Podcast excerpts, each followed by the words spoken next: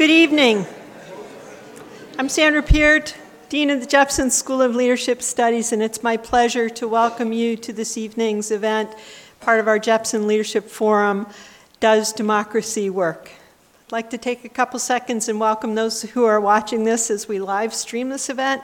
It's wonderful to have you with us um, virtually. I'd like to introduce now uh, a Jepson student, TJ Tan, who in turn will introduce our speaker.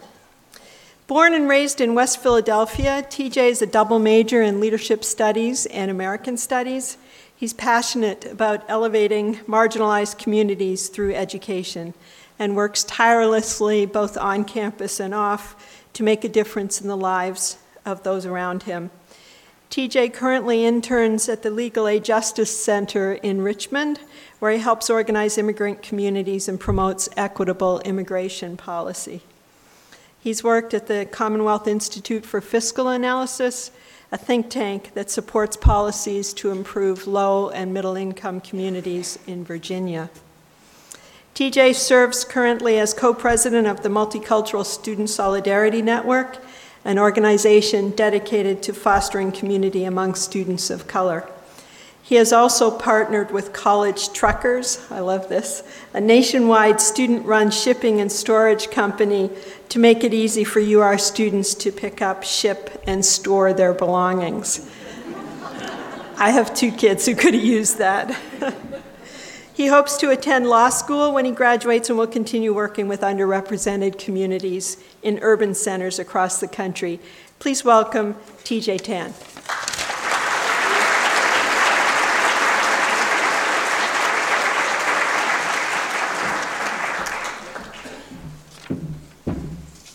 Thank you, Dean Peart. Dr. Larry Bartels is the May, Mayworth and Shane Chair of Public Policy and Social Science and co-director at the Center for the Study of Democratic Institutions at Vanderbilt University. He has been called one of the most influential political scientists of his generation. Dr. Bartels researches and teaches on public opinion, electoral politics, public policy, and political representation. He studies issues of representation in democratic theory and has done extensive research on the impact of economic conditions on voting behavior. In his book, Democracy for Realists Why Elections Do Not Produce Responsive Government, Dr. Bartels asserts that even the most well meaning voters are subject to the na- human nature and are more likely, likely to cast their votes on the basis of social identities and partis- partisanship loyalties rather than political issues. Then President can- presidential candidate Barack Obama cited Dr. Bartels' book, Unequal Democracy The Political Economy of the New Gilded Age, during his campaign, and the New York Times called it an economics book of the year. Professor Bartels is a trustee of the Russell Sage Foundation and the past vice president of the American Political Science Association. He is a fellow of the American Academy of Arts and Sciences, of the American Academy of Political and Social Science, and he is also a member of the National Academy of Sciences. His work has appeared in the New York Times, the Washington Post, Los Angeles, and among others. Ladies and gentlemen, please help me welcome Dr. Larry Bartels.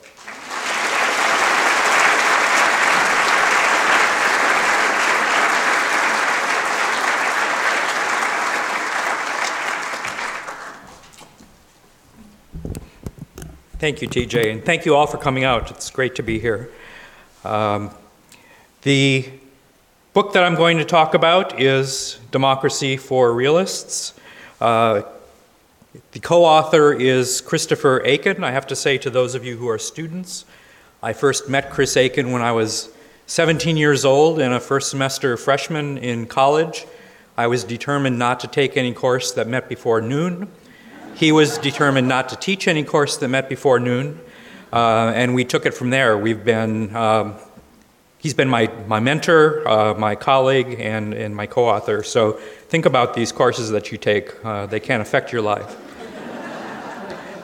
I want to start by saying a little bit about where this project fits in the way we think about democracy. Democratic ideals are hugely important, and what we're going to be about here is to think about the connection between democratic ideals and democratic reality. Um, you may have trouble seeing the details of this slide. What it does is to report um, perceptions from people around the world about the importance of democracy. They answered two questions. One, how important is it on a 1 to 10 scale uh, for you to live in a democracy? The responses are the kind of tannish lines there. You see that there's a huge amount of importance attached to democracy in principle in all of these countries. Um, most of them are up quite close, actually, to the top of the scale at 10. The second question is how democratically is this country being governed? You can see by looking at the red bars that there's in every case significant discrepancy between people's attachment to democracy as an idea and their sense of how democracy is actually working in their own country. The size of the gap varies some from place to place. Uh, one of the things you may not be able to see from the back of the room anyway, uh, but I can point out to you, is where the United States falls, which is about two thirds of the way down this chart, which is to say, uh, most of these countries where people were asked these questions, uh, they were more interested in and concerned about democracy as an ideal than people in the United States were. There's a gap between our perception of how democratically the U.S. is governed and our, the importance that we attach to democracy. Um, if you look at the country just above the United States in the list there, uh, that country is China. The overall level of importance that people attach to democracy in China is almost exactly what it is in the United States, but maybe even more surprisingly, uh, the sense of the Chinese people about how democratically their country is being governed looks almost exactly like the average in the United States. So, one thing you should conclude from this is that people in different parts of the world have very different ideas about the substance of democracy and what it actually means once we get below the, the level of ideal to think about democracy as a reality. The political scientist Robert Dahl, probably maybe the most influential student of democracy in the 20th century, wrote in one of his books No state has ever possessed a government that fully measured up to the criteria of a democratic process. None is likely to. Yet the criteria provide highly serviceable standards for measuring the achievements and possibilities of democratic government. They can serve as guides for shaping and reshaping concrete arrangements, constitutions, practices, and political institutions. That sounds like a very standard idea about the ways that we should use democratic ideals in thinking about real democracy. But it seems to me to be quite misguided if the ideals are themselves so unrealistic that they don't really provide a reliable basis for thinking about what direction we might go to actually improve the working of democracy on the ground. Here's a kind of comparison from an early um, work by Graham Wallas at the beginning of the 20th century. He wrote, no doctor would now begin a medical treatise by saying the ideal man requires no food and is impervious to the action of bacteria, but this ideal is far removed from the actualities of any known population. No modern treatise on pedagogy begins with the statement that the ideal boy knows things without being taught them, and his sole wish is the advancement of science. But no boy at all like this has ever existed. It seems to me that that's kind of where we are with respect to democratic ideals. We have this entirely unrealistic notion about what democracy could be, and in trying to move in the direction of that very distant ideal, we may actually steer ourselves wrong in thinking about how politics actually works. So, I want to start by thinking about the role of elections and the mirage of popular control that's associated with elections. Again, to quote from Dahl in a much earlier work, um, what Achen and I call the folk theory of democracy is pretty well summed up by his statement that popular sovereignty requires that whenever policy choices are perceived to exist, the alternative selected and enforced as governmental policy is the alternative most preferred by the members of the relevant political community. The uh, kind of acerbic political philosopher Mencken uh, much earlier said this in a more, uh, I think, astute and colorful way. He said, Democracy is the theory that the common people know what they want and deserve to get it good and hard. um, well, how well does that actually work for us? I want to talk about a variety of problems with this folk theory. The first is just a logical problem about what it means that the alternative most preferred by the members should be the one that's selected. If somebody somewhere has somehow boiled everything down to a choice between two options, A and B, then it makes perfect sense to say that if a majority prefers A, we should do A, and if a majority prefers B, we should prefer B. But in fact, real political choices are much more complicated than that. If you think about the current Brexit mess in Britain, for example, they had a very simple looking vote to say that uh, we don't like the status quo, we want to do something different. Now they're wrestling with what the something different actually is and finding that it's very difficult to agree among themselves about what it is that they actually preferred. Then there are psychological issues that have to do with individual preferences. I refer here to framing effects and context dependence.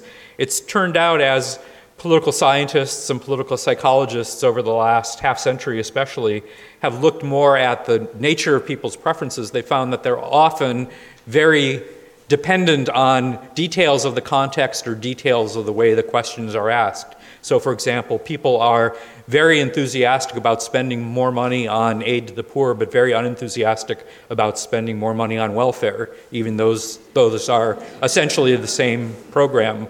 Um, even technical choices of terms. So, for example, if you ask somebody whether something should be allowed or not allowed, they'll say it's not allowed. But then when you ask them, should it be forbidden? No, no, it shouldn't be forbidden. Uh, it's really a difficulty that we all have in thinking about how our very vague ideas about what the world should be like get translated into concrete political preferences. Often that arises as an issue in framing referenda, trying to decide what the right language for a referendum should be. Then there's one of the more obvious potential pitfalls here uh, the political ignorance of most ordinary citizens. Uh, there's been a kind of pushback against this idea in political science, people pointing to heuristics and information shortcuts of various kinds that might help people even if they don't know a lot about specific issues, or what's referred to as the miracle of aggregation, the idea that if all the individuals are kind of hazy about how things work, a lot of the errors will cancel out and the electorate as a whole will somehow be wiser than individuals. Um, if people were really deciding entirely randomly, that might make sense, but in fact, we're all subject to the same kinds of vagaries. If you think about a presidential debate, we all get exposed to the same probably irrelevant, but certainly uh, impressionable um, events that occur during the debate. And so these errors are not the sort that are likely to even out uh, across the entire electorate. And finally, what I refer to is the illusion of issue voting. If you ask people why they voted for Trump or um, why they voted for Hillary Clinton in the last election, they can come up with some laundry list about issues uh, where they agreed with the candidate that they voted for. But it turns out, if you look at detail, that those connections often go the opposite way from what you would expect. The best work on this subject, I think, is done by Gabriel Lenz at Berkeley, who studied the issue of Social Security privatization, which was a huge issue in the 2000 presidential campaign. If you looked in the early stages of 2000 at the relationship between people's views about Social Security privatization and their intentions to vote for Al Gore or George Bush, there was very little connection there. By the end of the campaign, by the time people actually got into the voting booth, there was a strong correlation between their views about that issue and their decision to vote for one or the other presidential candidates. So you might say to yourself, well, people figured out where the candidates stood on those issues and they voted accordingly. But in fact, using data where we have the same individuals tracked over time, it turns out that that correlation increased almost entirely because people who had no idea what they were for with respect to Social Security privatization learned over the case of the campaign that Bush thought it was a good idea and Gore thought it was a bad idea. And so people who were going to support Bush for other reasons got in the habit of saying, yeah, that sounds like a good idea. And people who were going to vote for Gore for other reasons decided that it was a bad idea. Their issue preferences were the cause of their voting behavior, not the, excuse me, they were the consequence of their voting behavior, not the cause of their voting behavior. As a result of all these limitations, elections really don't do much in the way of constraining the behavior of elected officials. Here's a kind of summary picture of that. Uh, looking at congressional districts across the country. Um, along the horizontal axis, I've arrayed the districts by the political preferences of the people who live there, from the most liberal on the left to the most conservative on the right. This is based on responses to about a dozen questions that people were asked about specific political issues. On the vertical axis, I've summarized the behavior of the elected officials uh, based on all the roll call votes they cast in Congress over a two year period, with the most liberal on the bottom and the most conservative on the top. You see, there's some correlation. Uh, more liberal districts tend to have more liberal representatives, and more conservative districts tend to have more conservative representatives. but within the parties, there's really very little connection. There's only a weakly positive slope on the lines relating the preferences of constituents and their elected officials. And if you look in the middle of the figure at districts that are sufficiently moderate that there's a pretty good chance that they could elect a Democrat or a Republican, you see that the behavior of the Democrats and the Republicans in those districts is vastly different. The difference between a Democrat and a Republican representing the same kind of moderate district is vastly greater than the difference between the most liberal Democrats and the most conservative Democrats, for example. Same kind of picture if you look at presidential elections. Here's a kind of summary over time of the position of swing voters in the middle of the distribution of the electorate on an ideological scale from liberal to conservative, and the positions of the Republican candidates and Democratic candidates. They were never very close, but if anything, they've come further away over time. The candidates have become polarized in a way that doesn't correspond to anything that's going on in the electorate because they can, basically. People who've done studies of the impact of the extremism of candidates in presidential elections have found that more extreme candidates might be punished by a percentage point or two, but that effect is swamped by lots of other things that have a bigger impact on election outcomes.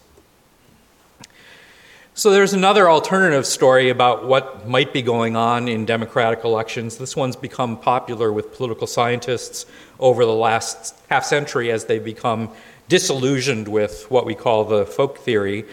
The idea here is that even if people aren't up on all of the specific issues, at least they can judge how things are going and evaluate the incumbents appropriately uh, in that respect.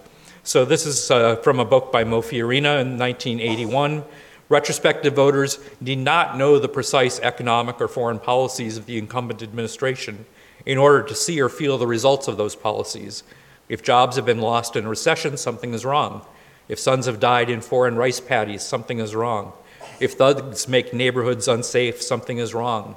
If polluters foul food, water, or air, something is wrong. Now, that sounds a lot easier than knowing the details of the candidates' positions on all sorts of policy issues. But if you stop to think about it, how likely are we to be good at doing these kinds of things? Think about pollution, for example.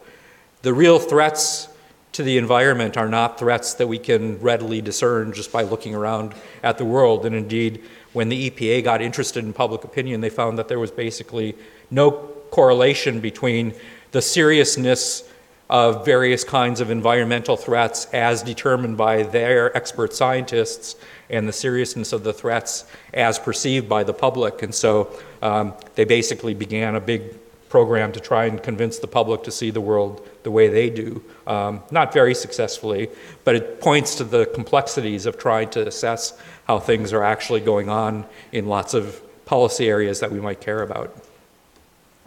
Nonetheless, this notion has been thought of as a kind of uh, fallback for democracy in the light of evidence about the um, imperfections of uh, elections as mandates.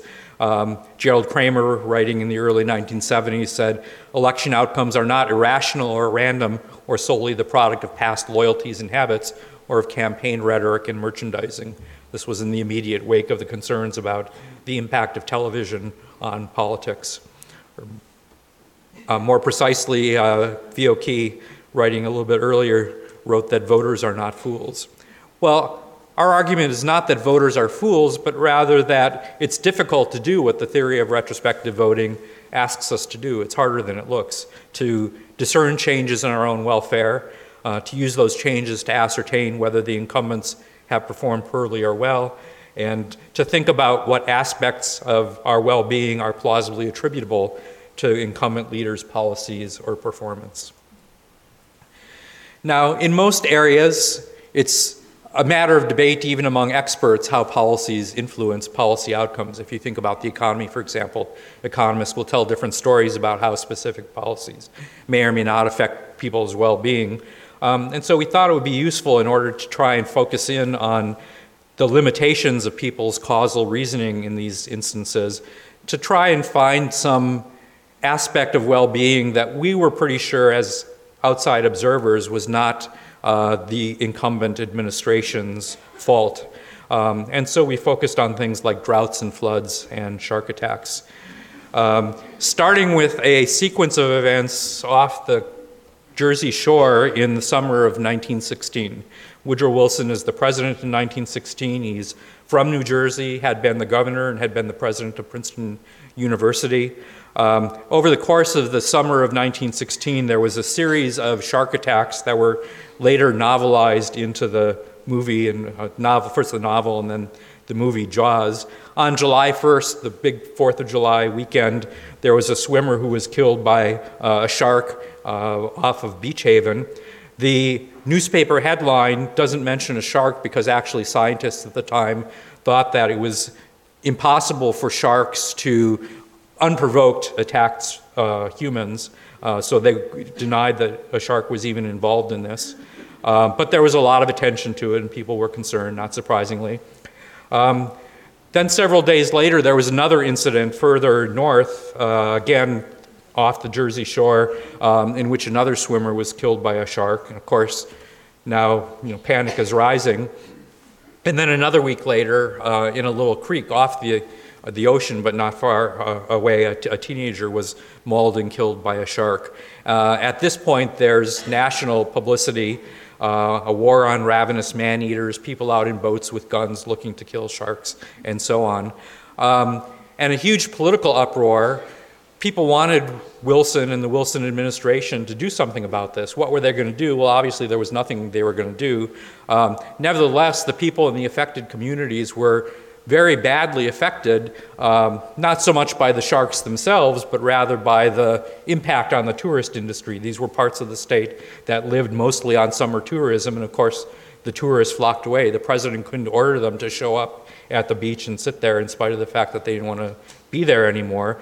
Nonetheless, when the election came around, the places that were affected by this series of events turned pretty strongly against Woodrow Wilson. In the particular communities where the shark attacks occurred, he lost something like 8 or 10 percent of the vote relative to where he had been before and where he'd been um, in the rest of the state. But it's not just sharks. Uh, here's an analysis of the impact of droughts and floods over the whole 20th century.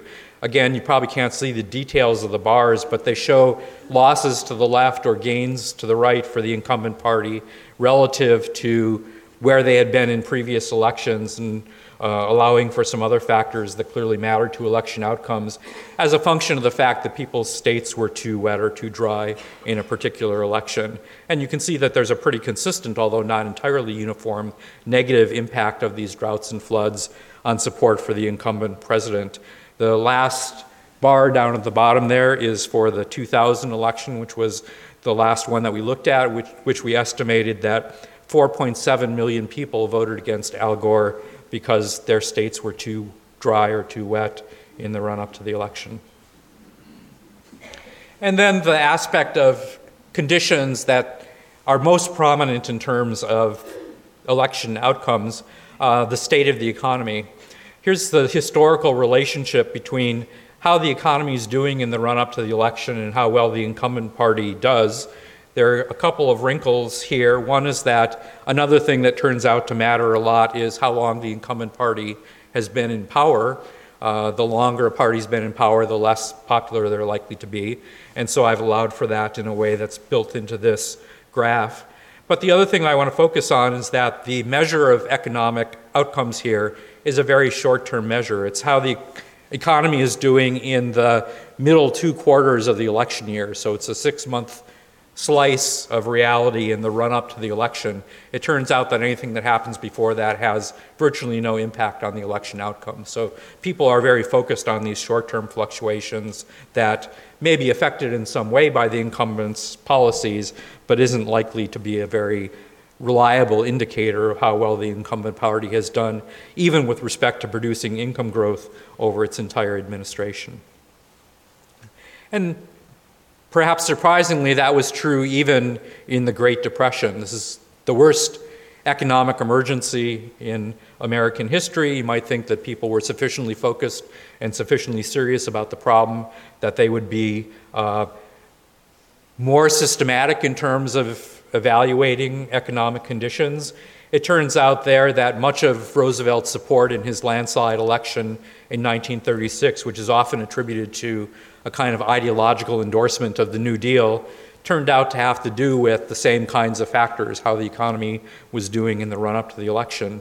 And by comparison, if you look at the relationship with economic growth in 1934, 1935, Roosevelt presided over a huge economic improvement in those two years, which seemed to have no impact at all on his popularity by 1936.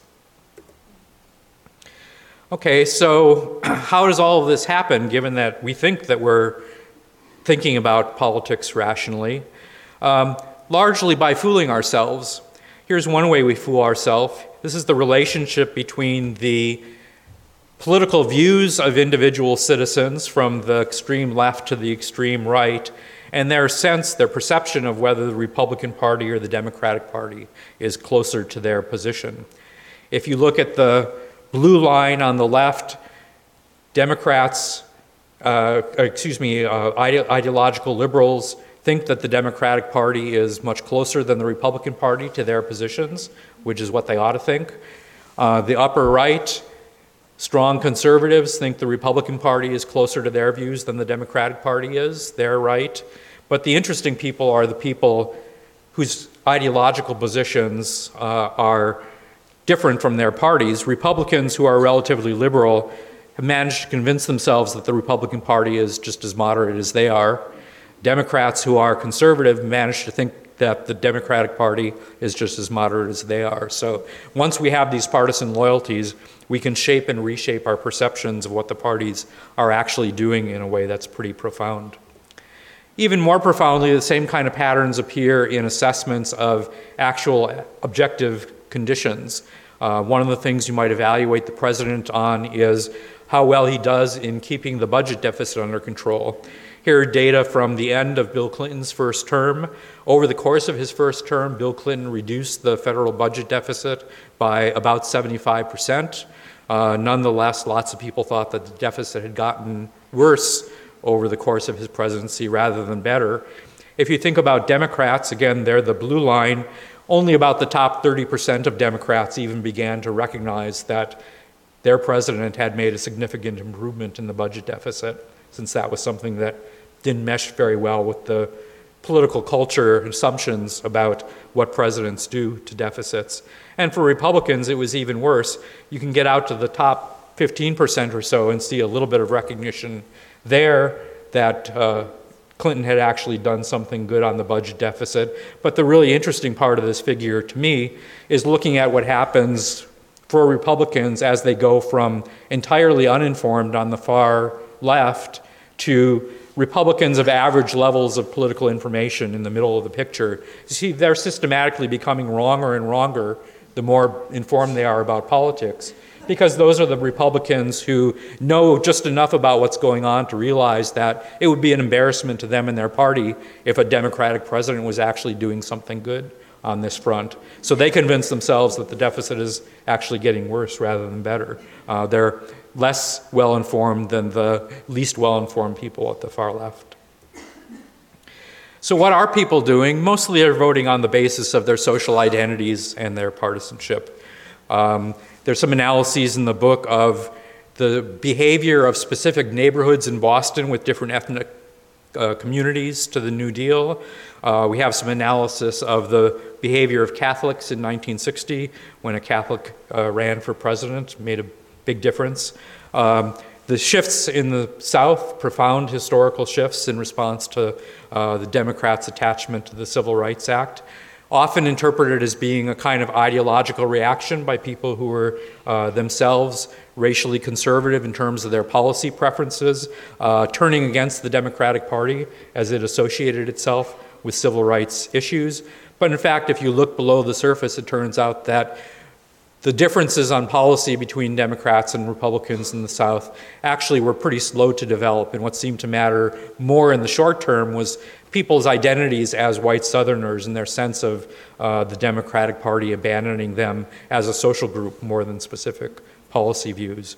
And then the issue of abortion, where we have some data showing that um, as the parties took strong positions on the issue of abortion over the course of the 1980s, um, some people shifted their views about the parties to conform with their views about abortion. Many other people shifted their views about abortion to conform with their partisanship. Uh, women were disproportionately in the first category, although by no means all, and men were disproportionately in the second category, although again by no means all. We don't think of political leaders as being the kinds of people we turn to for advice about the uh, most important moral issues facing the country, but in fact, that's where a lot of people's views come from.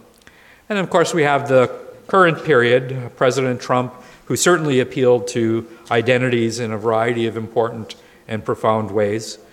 How did that all play out? My story is that the 2016 election is what I'll call an extraordinary, ordinary election. It was ordinary first in terms of the relationship that I showed you between underlying fundamental conditions and the incumbent party's success. Without knowing anything else about the 2016 election, other than how long the Democratic Party had been in power and how the economy was doing, you would have predicted a narrow Republican victory. And in fact, that's exactly what happened. Not only that, but if you look across states, the relationship between how states voted in 2012 and how they voted in 2016 was quite tight, with the notable exception of Utah, which was behaving oddly in 2012 because Mitt Romney was from Utah, uh, but also in 2016 because there was a third party candidate there who drew a lot of support from Trump. But looking across most states, you see a very tight relationship indicating a lot of continuity in voting behavior. It looks the same if you look across social groups. People have talked a lot about the defection of working class whites from the Democratic Party in 2016, but those shifts actually were of about the magnitude that we've seen in most recent presidential elections. That seems to me to be a really telling indication of the importance of partisanship in the current climate and people's ability and willingness to be able to go pretty far in the direction of what their party suggests is the right thing to do at any given time. As we wrote in the book, election outcomes are mostly just erratic reflections of the current balance of partisan loyalties in a given political system. In a two party system with competitive elections, that means that the choice between the candidates is essentially a coin toss. Now, when people get told that the result of a presidential election is essentially a coin toss, it makes them pretty uncomfortable, I can tell you from experience. Uh, but in fact, I think that's the right way to, to think about it. So, in light of all that, what's good about democracy? Well, here are some suggestions. One is that they're a useful coordinating mechanism. Uh, all concerned abide by the toss of the coin, as V.O. Key put it, and that mitigates violence and social unrest of various kinds. Although this is one of the good things about democracy that you may think is at least somewhat at risk in the current political environment, since Trump certainly made noises in advance of the election about not abiding by the toss of the coin if it went against him. The essential randomness of election outcomes prevents any single party or group from becoming entrenched in power. That's probably a good thing. Neglected groups, if they're not too unpopular, are attractive targets for recruitment, making democracies relatively inclusive. And the way we put it in the book, re election seeking politicians strive to avoid salient violations of consensual norms. Uh, the example we gave was you don't see a president strangling a kitten on national television on the White House lawn. Um, the president did say during the campaign that he could shoot somebody on Fifth Avenue uh, and get away with it. And so, again, this is one of the good things about democracy that may be a kind of overly optimistic sense of democracy uh, on our part pre 2016. But I want to leave you with this summing up from the political philosopher John Dunn, who said, To be ruled is both necessary and inherently discomfiting as well as dangerous. For our rulers to be accountable to us softens its intrinsic humiliations, probably sets some hazy limits to the harms that they will voluntarily choose to do to us collectively, and thus diminishes some of the dangers to which their rule may expose us. To suggest that we can ever hope to have the power to make them act just as we would wish them to suggests that it is really we, not they, who are ruling. That is an illusion, and probably a somewhat malign illusion, either a self deception or an instance of being deceived by others, or very probably both. Thank you.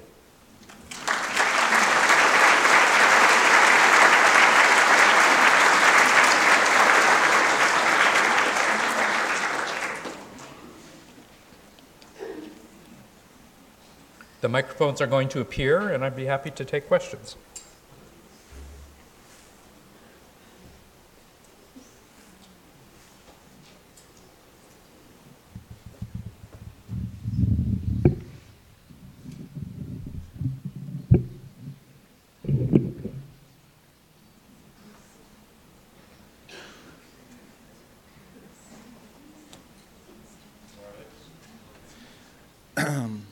Uh, Columbia law professor Tim Wu had an opinion piece in the New York Times yesterday that suggested that rather than um, polarization we're seeing, a more likely scenario is a um, overall suppression of a bipartisan supermajority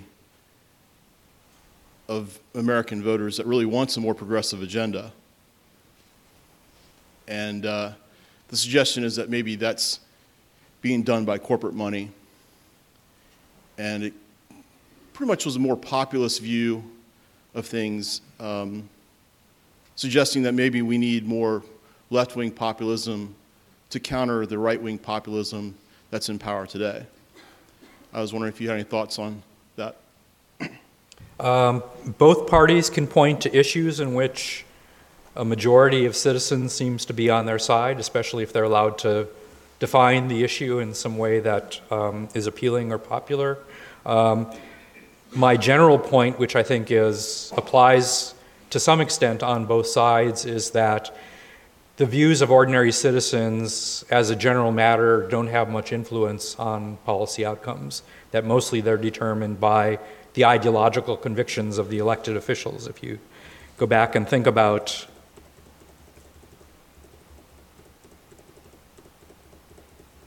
this picture, um, these elected officials are voting mostly on the basis of their ideological convictions rather than what their constituents want. And so there are all sorts of issues, some of which are uh, popular on the left, where we can see consistent disparities between people's preferences and policy outcomes.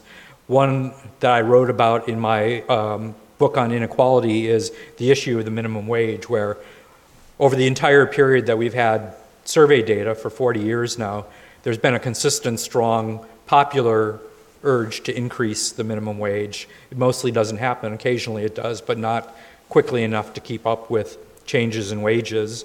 Um, because when Republicans are in office, they think it's a bad idea to increase the minimum wage, and so they don't do it. Now, the other part of your point is about the role of money in shaping the ideological convictions of elected officials. I think that is an important consideration, although it's another area where I think people's views are overly simplistic. If you think about the role of money in American politics, one thing to keep in mind is that the amount of money that corporations spend on campaigns is something like an eighth or a tenth of the amount of money that they spend on lobbying. So even if we changed the campaign finance system entirely, my guess is that it wouldn't make any huge difference to the role of money in American politics. The other point that I want to make is that the role of money seems to have less to do with the specific institutions that we operate under in the US than with a kind of profound connection between economic power and political power. I say that partly based on work that I've been doing lately, looking at what things look like in Europe. They don't have the same kinds of campaign finance systems. Um, the political role of corporations is different. Um, labor unions are stronger. There are all kinds of reasons to think that they would be more democratic. But if you look at the relative impact of affluent and poor people in those places, it looks very much like it does in the US. So I think there's something more profound going on that makes it hard for any democracy, certainly in a advanced, affluent economy, um, to ignore the preferences of people who happen to have a lot of economic power.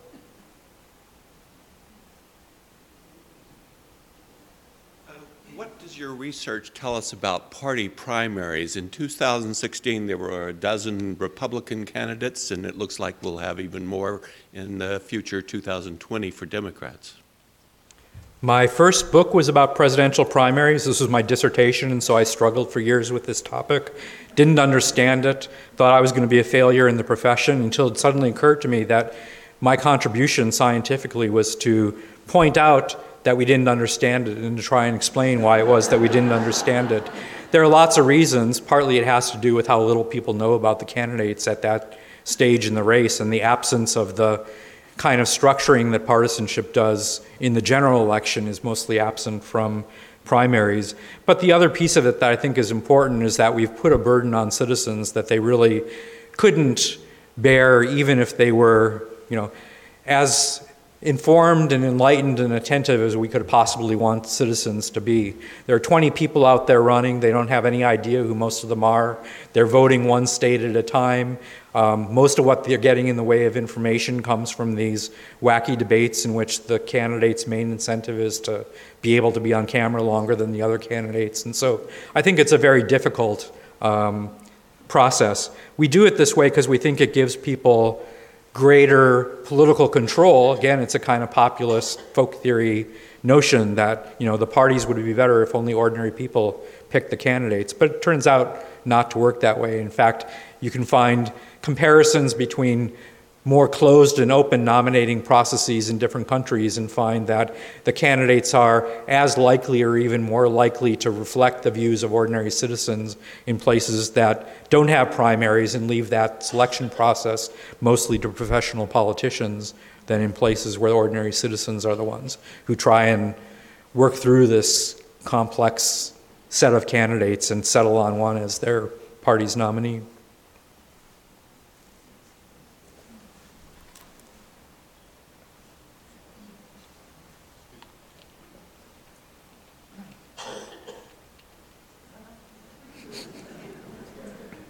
Your comment you just made is quite interesting to me.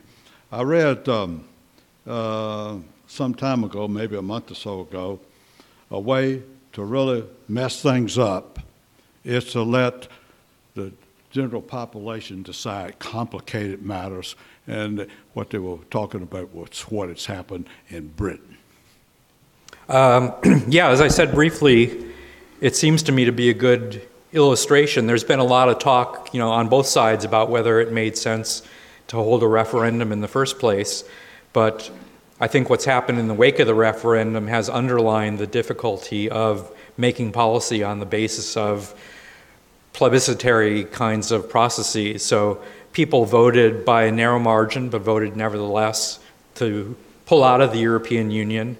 Um, but what that meant in the way of policy going forward wasn't at all clear, certainly to the voters, and uh, it turns out now certainly not to the policymakers themselves either. And so now they have this very complicated situation where they can't agree among themselves on what the, the political elites can't agree among themselves about what the alternative is.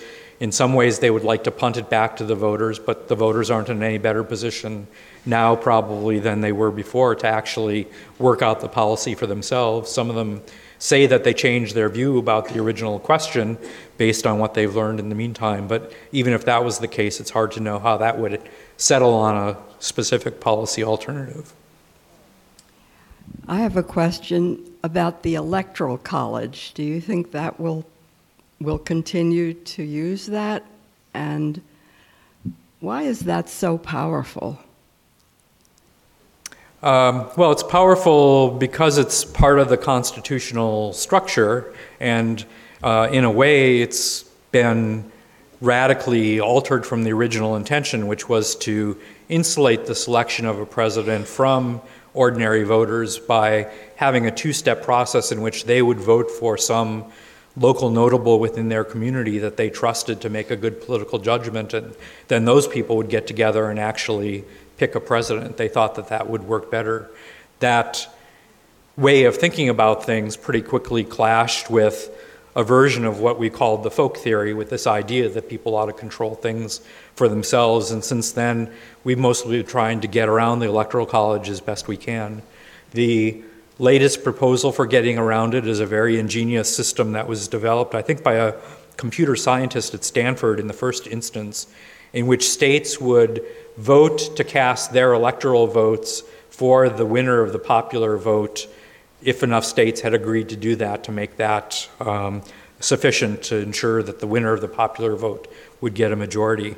That's a you know cockamamie way to try and get around the original constitutional provisions. It could work except for a variety of complexities, maybe the most important of which is that our elections are administered entirely by states and localities, not by the federal government. And so there's actually not any way to for anyone to specify what the popular vote outcome actually is. We get it, you know, within a few hundred thousand votes, one way or the other, pretty quickly. Um, but if you actually had to say, you know, which candidate got more popular votes, if the vote is within 10,000 votes, certainly it would be impossible to tell. And if it was within 100,000 votes, it probably would be impossible to tell. So my guess is that if that system is adopted, um, it'll probably work for a few times and then break down in some crisis along the lines that I've just sketched. So we'll continue with the, there's no, with the Electoral College? Well, there's unhappiness about the Electoral College whenever it turns out to matter, but the unhappiness is strongly concentrated on the side of whichever party lost as a result. And so right now, a lot of Democrats think it's a terrible thing. Republicans aren't too concerned about it. Um, if it turned out in the next election that the shoe was on the other foot, my guess is that people's procedural preferences would switch accordingly. For most people, the Electoral College is not a salient part of their lives, um, one that they've spent a lot of time thinking about. Okay, thank you.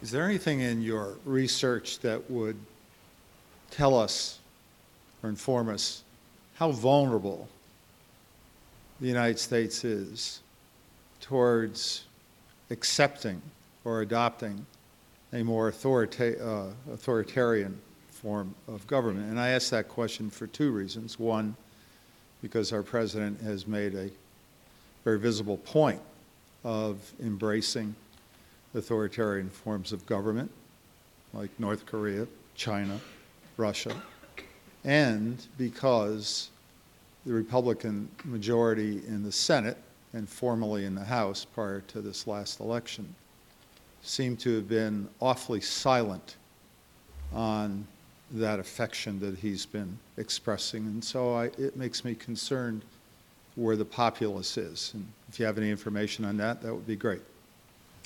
Um, I guess I have two reactions. One is based on work that I've done lately looking at support for right wing populist parties in Europe, where there's been a great deal of concern about um, what's often referred to as the populist wave or the populist explosion. Um, it turns out that we have pretty consistent survey data from lots of European countries going back over the last 15 years. And if you look at their views about all the things that are supposed to be associated with right wing populism. If you look, for example, at anti immigrant views, uh, opposition to the European Union, disaffection with democracy, economic distress, all those things are essentially flat across Europe over the last 15 years. For some of them, there was a little dip down in the immediate wake of the economic crisis and then a kind of rebounding. And so the metaphor that I use is that right wing populism in Europe is not a wave, but rather a reservoir. That support has always been out there. Politicians mostly haven't appealed to it, and lately they've become somewhat more effective at appealing to it and mobilizing it for actual support for right wing populist parties. But even now, the good news is that only a small fraction of people who have these views are actually supporting right wing populist parties. The bad news is that only a small fraction of people who have these views are supporting right wing populist parties. So um, you could certainly see much more effective mobilization. The other part of the answer, which is more grounded in work that's been done on the US going back to the 1950s and 60s about public support for democratic values in the wake of the experience of Nazism and fascism, social scientists in the US in the immediate post war period got very interested in the public underpinnings of democracy.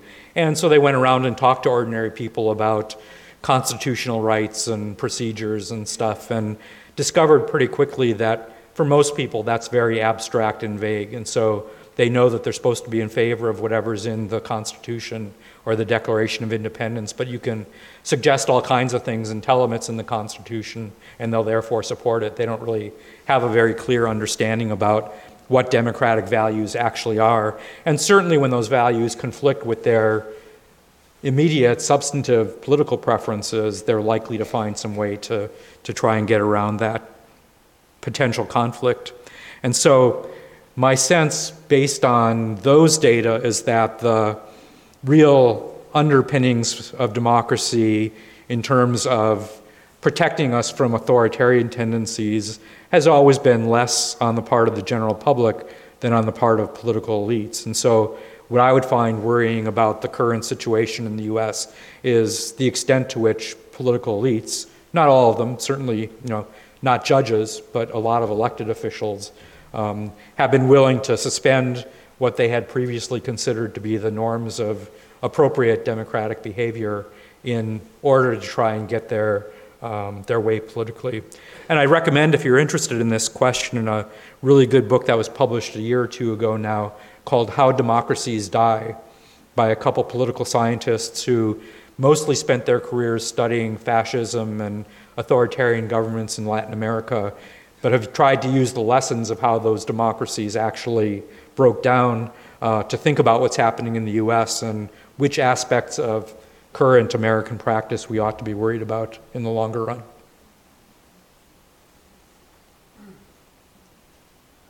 I have two questions. It seems to me that your critique of democracy is really a critique of human beings. And therefore, my first question is do you think it even matters what kind of government people have because they're all going to be so terribly flawed? And my second question is if you say, well, I believe in democracy for the reasons that you gave at the end of your talk, which I must say were very minimal kinds of arguments. I apologize for that. But my point is if you say you believe in democracy for those reasons, then isn't it true that the more people who hear your views and criticism of democracy, the less those reasons will actually work? People will give up on democracy and therefore you will have brought about its demise. That seems a lot to hope for from a university press book. Uh, there's an important point here, though, I want not to leave you confused. The criticism is not a criticism of democracy, it's a criticism of what we call the folk theory of democracy. What we're saying is not that democracy is a bad thing or that it doesn't have important virtues even when operated by people like us ordinary humans, but rather that the problem is with the theory of democracy that overlooks all of those human limitations and suggests that the practical road to improving our politics is to imagine that we could somehow be like the boy who doesn't need any nutrition, um, that we could just suspend all of our human limitations and operate like the folk theory suggests that we should. So I don't mean it to be a criticism of democracy, but rather a criticism of this particular simplistic picture of what democracy is. If there is such a uh, deep cynicism and like neglect of, of politics among uh, regular people, how can they uh, impact the policies that affect their everyday lives? Um, the implication of this picture is that the main thing that determines what policy outcomes are going to look like is whether the people who are in charge at any given moment are the blue ones or the red ones. Um, and so I think, in that sense, the current partisan polarization makes a good deal of sense. People ought to figure out what side they're on and hope that that side wins, but realize, as I said, that, you know, on average in a closely run system, the elections are going to be a, a coin toss. And so sometimes your side is going to win, sometimes your side is going to lose, and you want to be hopeful that you can accomplish as much of what you think is right when your side wins and not have it be entirely erased when your side loses. Uh, so, is it? Uh, so, I would say that the undercurrents of your uh, criticism of folk theory is, is bemoaning the the uh, the reliance of irrational impulses in the voting booth, something that can't be uh, explained by the actual logical causal chains that can lead someone to a conclusion rather than some random uh, variable that just happens to happen on this day when where voting happens. So, is it possible that that reliance on impulse is not necessarily a destructive thing toward democracy itself? Rather, just uh, we rely on impulse, and maybe the British Enlightenment got it right. Fact and feeling is are on equal footing and we should they support us equally and so fact and feeling or, or maybe feeling can lead to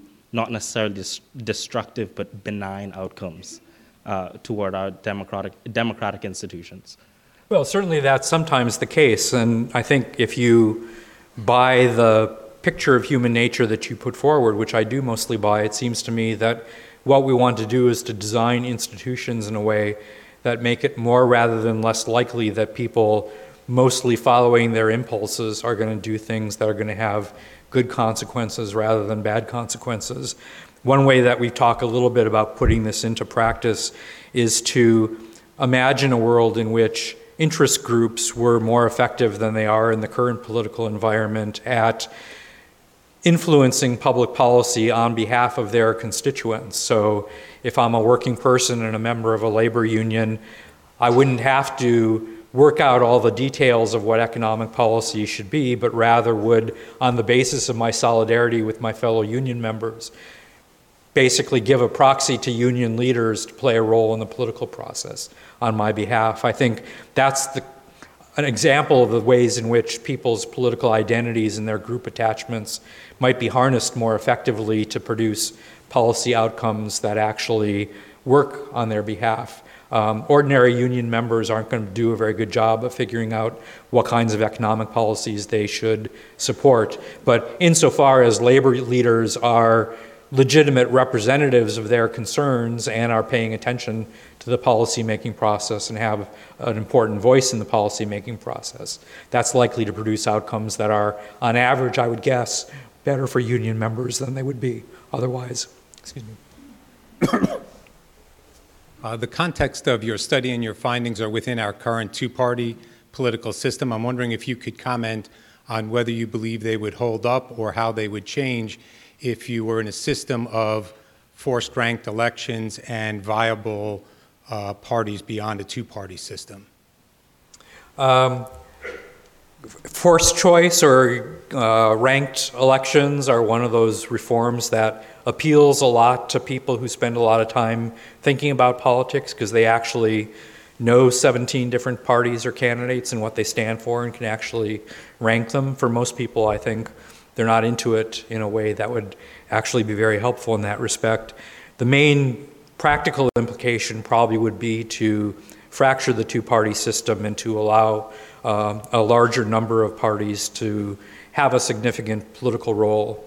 In countries where that is the system, it doesn't appear that it makes much difference in terms of the patterns of behavior that we observe from ordinary citizens, but what it does do is to clarify in a way that might be healthy the role of political elites. So, for example, you vote for whichever party you want to vote for, but you don't imagine that that in itself will determine the composition of the government. You know that the party leaders are going to negotiate among themselves and come up with some kind of coalition which will then run the parliament for a while.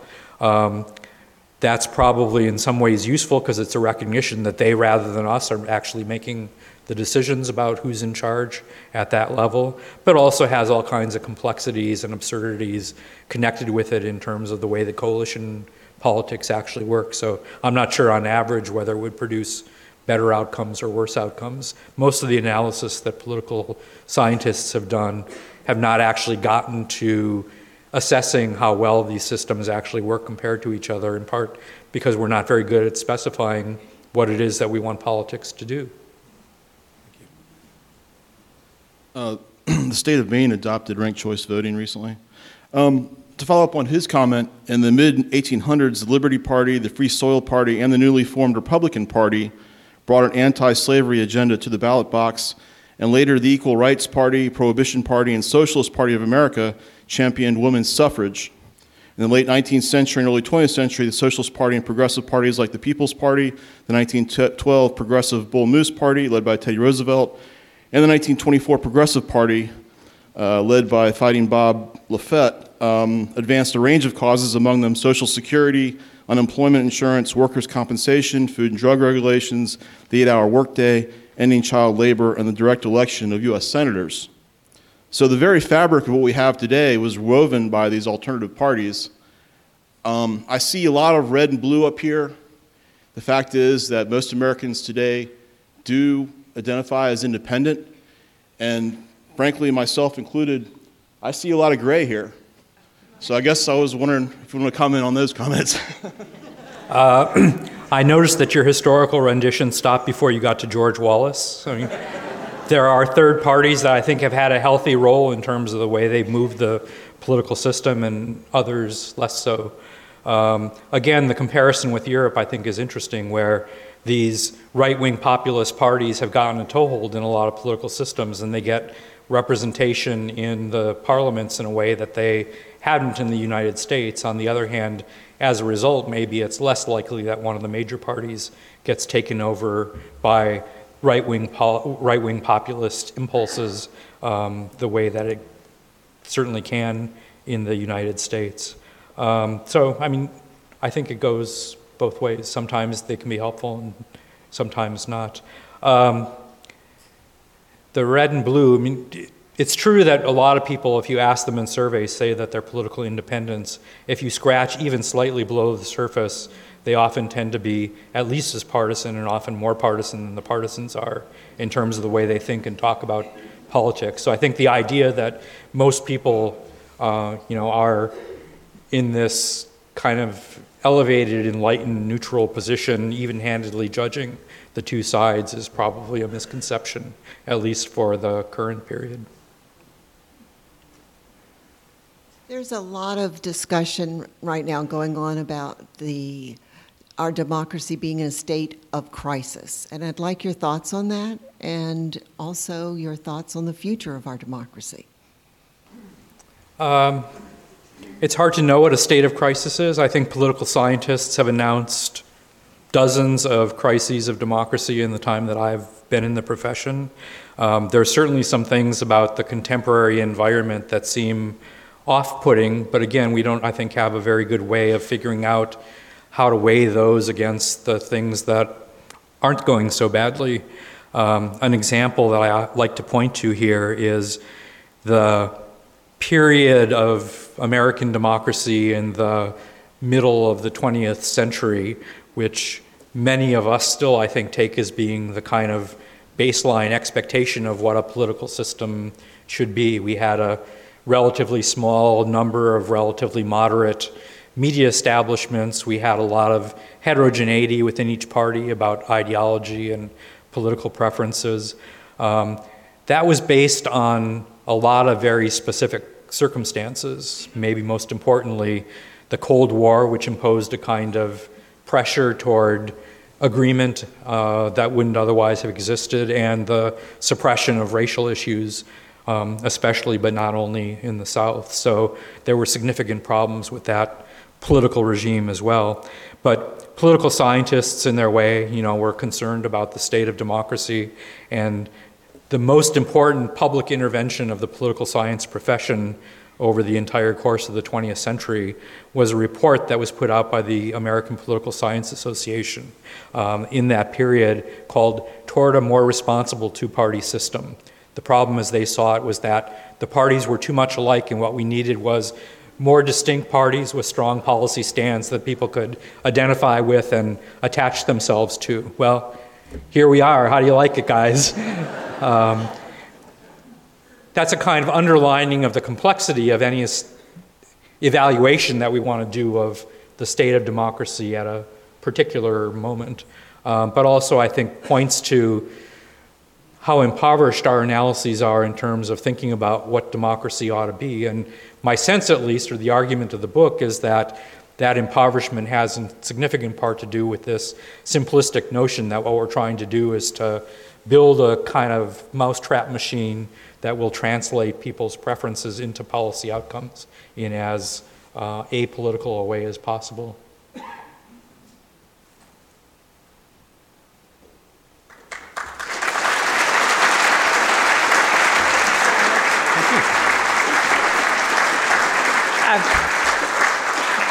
Just a quick announcement as we close this program. Uh, first, join me once again in thanking Dr. Bartels. It's wonderful.